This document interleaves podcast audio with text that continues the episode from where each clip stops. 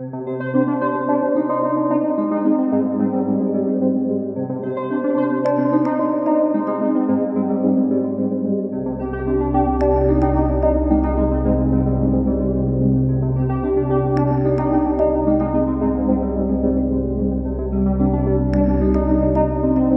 this episode of Scammer Stories, after years of searching for a therapist's point of view, I finally found just the right person. If you're a first time listener, my name is April, and my mother was taken for $350,000 in a romance scam before her death. If you're a regular listener of this podcast, you're going to finally hear from a counselor who can tell you how to start the healing process. Therapist Kathy Wilson is all in for the fight against romance scams. She created a website that was so popular that it led to a book. Tell us where you live and a little bit about what you do. Okay. I'm Kathy Wilson, and I'm a counselor in Littleton, Colorado.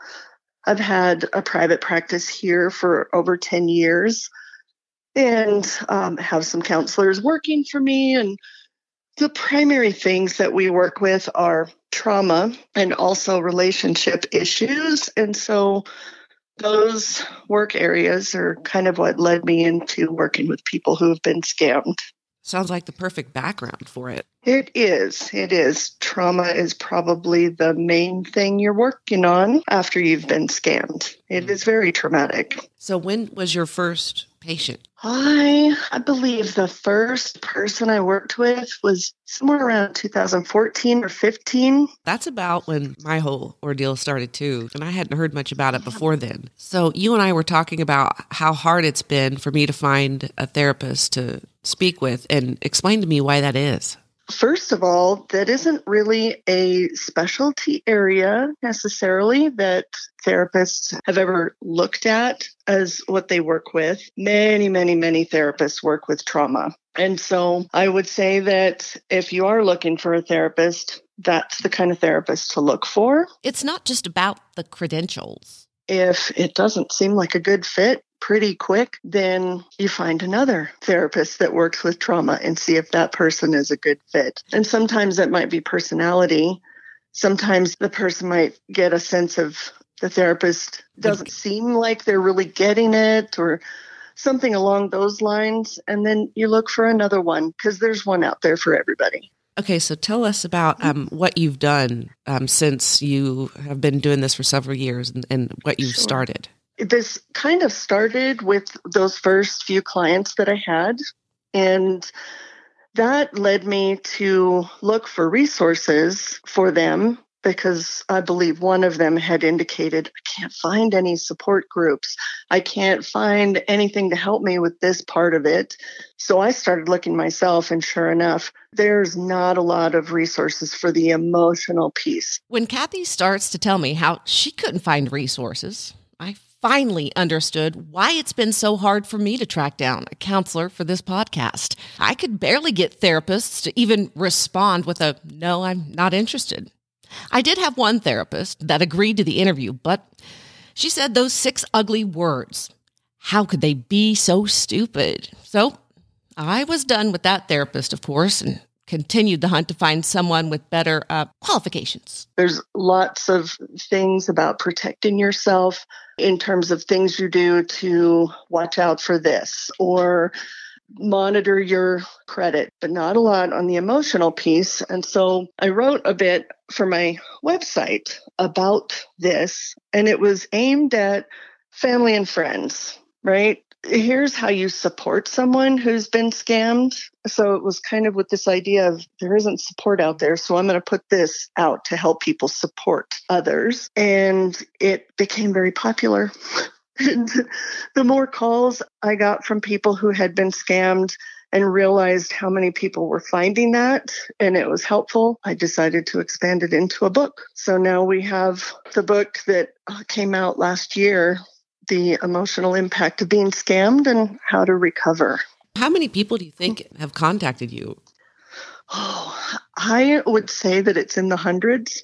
Wow. hmm And I know there's many more that have contacted me, but they weren't quite ready to leave a message or didn't feel it was necessary. But I can't tell you how many calls I've received in the middle of the night and thought it was probably someone who'd been scammed and found my webpage. So I hope that at least the webpage has been helpful to people, even if they didn't contact us. And the men and mm-hmm. women, you think, ones that haven't left a message, they're embarrassed, you think? I do. I do. And and that's that's a thought for me that really feels important. There's lots of statistics out there on last thing I saw, it's a $3.3 billion industry. And my thought always goes to how many more people are there that didn't report because it was too much shame. It was just too hard to reveal it to anyone that's a big part of why that book exists is there's some help even if the person doesn't want to talk to another person about it so i did yeah. go to the website and read your outline. Can you kind of go over a little bit about it about what you've posted? Sure. What's fresh in my mind is is the book is kind of organized around three sections which is the emotional impacts and all the different ways that might look for a person and how it happened. And then the third part of that, it, third part of the book is the healing and recovery. What kind of things can you do to help yourself? And in particular, one of the things I wanted when I did the web page initially, I wanted a list of things not to say to someone. That seemed really important because people tend to have this initial thought, oh, wow, I how did you not know about that being a scam, for instance? And not everybody sees everything we do, right? And at the same time, scammers are very good at what they do. They've honed skills in psychological manipulation, and that's what they do. They manipulate and they're very good at it. That's why people get scammed so easily. But those list of statements were how could you let that happen and things like that. Yeah, the one that I hate that people have said to me is how could she be so stupid? And I think that's on mm-hmm. your page. Yeah. How rude. Yeah. it is rude. It's it's a terrible thing to say to someone especially when you don't really know the sequence of events or statements or conversation and how that unfolded for that person. You just don't know. And what were you thinking? Oh, there's such damaging statements. And I could say a whole lot about those statements and where they come from, but we'll leave that for another conversation, maybe. okay, so I want to kind of get some answers for my myself here because one thing I'm struggling with because my mom was so put together she was so mm. together. She was a career woman. You know, she was smart. And I just still am thinking, how could this mm-hmm. happen? And I want to know kind of what's going on in the mind of a a victim. Okay. I think one of the primary things that makes a person so easily fooled by these scammers is that scammers tend to get them when they're vulnerable. So, romance scams, that's what happened to your mom, right? Yeah. So, you have a person who they've either decided, okay, it's time, I'm going to get back out there, or they're tremendously lonely. They just want a companion in life. And so they reach out and they look for that companion, but there's a vulnerability going on with them within that person with that loneliness and the pain that they're feeling over that. And so other scams are based on fear, right? Oh, we've got a warrant out for your arrest. You need to pay this now, or someone's coming for you. Or it's a person who's out of work and needs a job, right? And so they're financially strained. And this is the answer. This scam looks really good, right? Quick story. This is so embarrassing but if I'm going to share other stories, I need to share my own. So in 2008, I was working at a TV station and not making much money. I was married to a gambling addict. We lived in a shithole, and he was constantly pressuring me to make more money. I Googled recruiters and found a company in Tulsa in a nice part of town, a really nice, tall office building. When I got there, he told me I was underpaid he could find a job for me guaranteed for double the money. The catch was I had to give him $3,500 right then and there, or the offer was gone. Now, I didn't give him the money, but I did bake him a cake. And so that's, I think, one key piece of how people get pulled into what the person is saying. And like I said, they're very skilled at psychological manipulation tactics, and they use them to get a person believing that they're for real. I've said on my podcast before, some of the worst decisions I've made in my life mm. involved romance. You know, oh. I really I've made really poor decisions with the men I've chosen and you know, stayed with men too long and so I could see how that could happen, you know, affairs of the heart kind of our brains go haywire. Oh, yes. And when this person is saying all the things we want to hear, you're beautiful, you're the best thing that's ever happened to me right and those those statements they hit home. We need to hear them. And when this person is kind and thoughtful and they they have paid attention and noticed when we said this was our favorite song then they do something for us related to that favorite song. There's many many little things like that that all stack up to help us believe, oh, this person, this is the one. Yeah, it's just such a painful, painful experience, and they play on your emotions. So, the patients that you've seen, mm-hmm. how long did it take for them to start kind of feeling better? Was it years? I would say it was many months to years. It does take quite a while to start feeling better. I tend to first go after that thought that the person is saying to themselves, I'm so stupid. How could I be so dumb? How could I be fooled? I tend to go after that and talk about, I'll call it evidence that that is not true. And I also go after it as a belief that is incorrect in terms of that thing that happened, that was a mistake, one mistake. And granted, sometimes people push back and say, oh no, I made that mistake over and over with this person. So like, step back. That's a mistake. What happened there? And this does not say anything about who you are. You have the entire rest of your life and all of your other experiences that all say otherwise, that you're not a stupid person. I like that. Yeah. Yeah. What yeah. would you have to say for? I've spoken with several women who hmm. their scammer has confessed and they now know the real identity of the person and hmm. the scammer continues to pull on their heartstrings and the victim continues to talk to the scammer what does that do on their emotional well-being and what would you recommend i would recommend either exploring the idea of trauma bonding or working on that with a therapist. So, trauma bonding is essentially the same thing as uh, Stockholm syndrome. Many of us have heard that phrase. And, and now the phrase that we tend to be using in the mental health field is trauma bond instead of Stockholm syndrome. And it's that relationship, that bond with that person.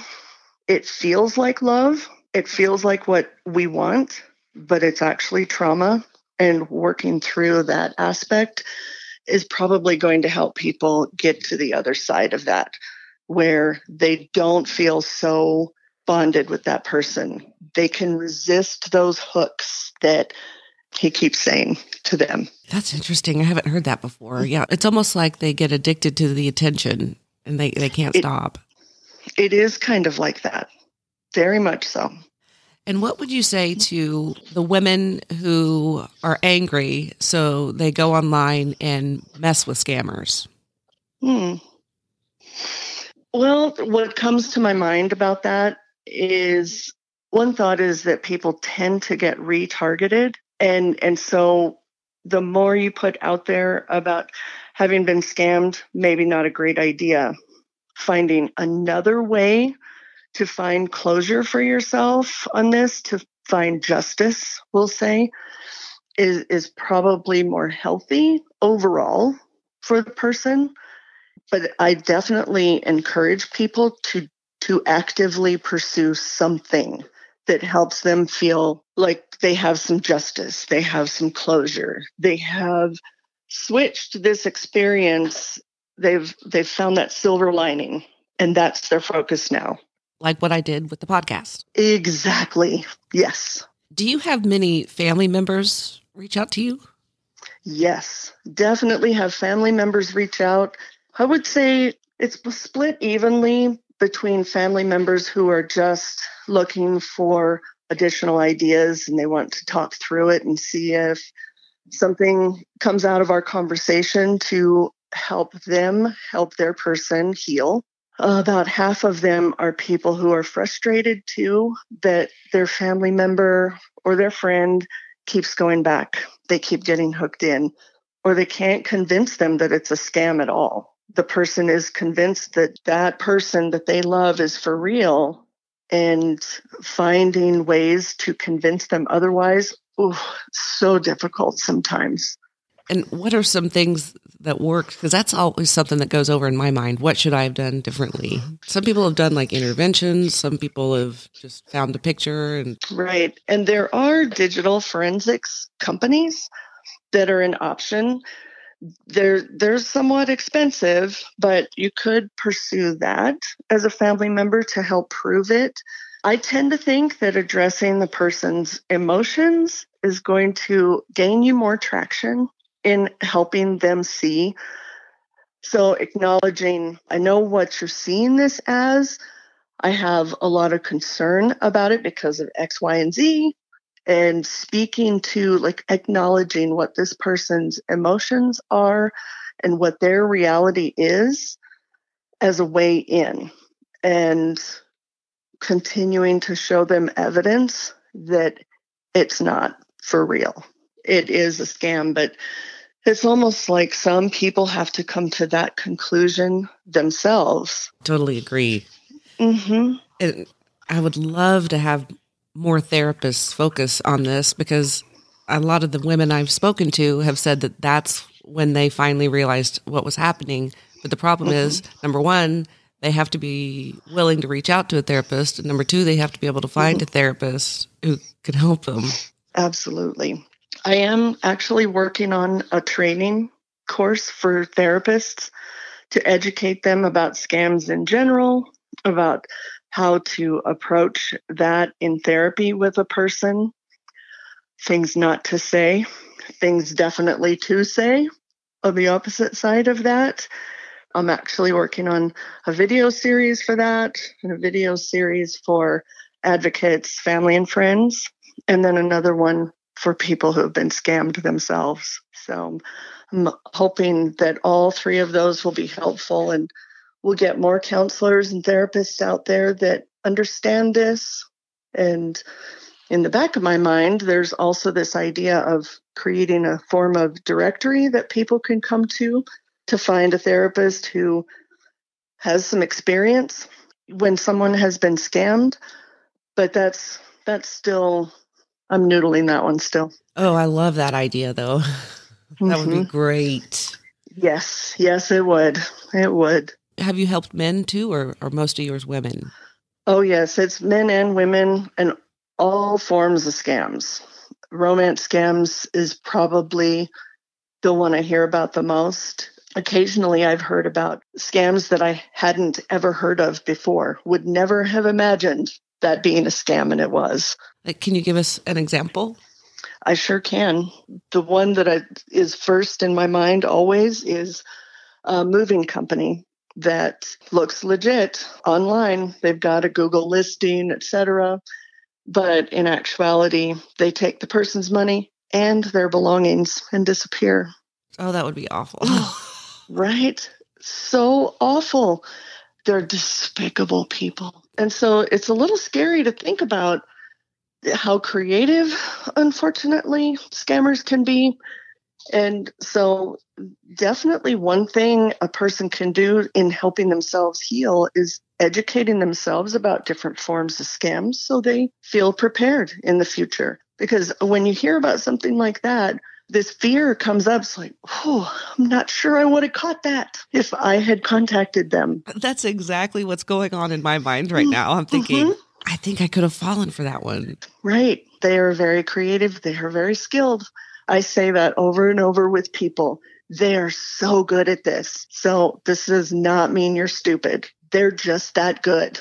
of your clients, have any of them moved on to find love again in relationships? Absolutely. Yes. Yes, they sure have. And smarter in terms of they know what to look for after this has happened. And uh, an unfortunate side effect there too is that they're far less trusting of people in general, which is a little sad, but it's needed for them to feel safe, we'll say. But yes, absolutely. Many people have gone on to find a good, solid partner. Yeah, I guess it would be kind of like if your partner in a previous relationship had had an affair, you'd bring that what we call baggage to the next relationship, and you got to be able to work on that. It'd be kind of the same, but with trust would be the mm-hmm. issue. Absolutely.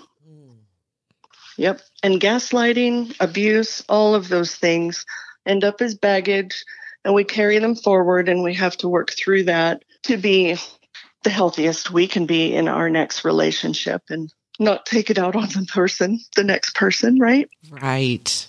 hmm So, what would you say to uh, for a victim who's been involved in a romance scam who starts dating mm-hmm. again?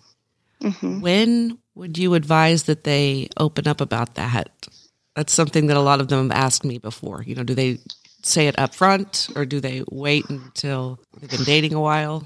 I would say that there's a dating a while time frame, but it wouldn't be the same for every relationship. So not right up front. I would hold that back at first until you get some sense of this person and how they are, who they are. And at some point, I don't know that I can even pick a number, right? Five or six dates as an example. At some point, though, it's going to feel like it's time that you reveal this. Maybe you've already been triggered a couple of times by something the person said.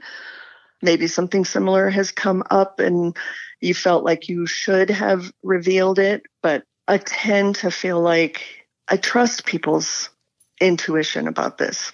I, I tend to say, you're probably going to know when it's time. And now, if it's a trigger because it's a red flag, that's different, right? Maybe you never reveal it with this person. Maybe that is a red flag. And telling the difference between being triggered because it's a red flag or being triggered by an innocent statement or action from this person, it takes a lot of effort to discern the difference. I want to thank Kathy so very much for finally giving me some answers. This half hour has given me more insight than any interview I've done on this podcast. I'm actually thinking about possibly reaching out for more individual attention. I love how she lifts scam victims and their families up and gives them hope for a better tomorrow without being condescending. Again, her book is called The Emotional Impact of Being Scammed and How to Recover. It's only $3 for the Kindle version and $9 for the paperback. Her website with the outline on what you need to recover has a link to the book too. You can find it at lifepathcounseling.com. I've also posted that link on the Scammer Stories Facebook page. And don't forget, I love hearing from you. Email me at scammerstoriespodcast at gmail.com. Again, it's April. Until next time, Scammer Warriors.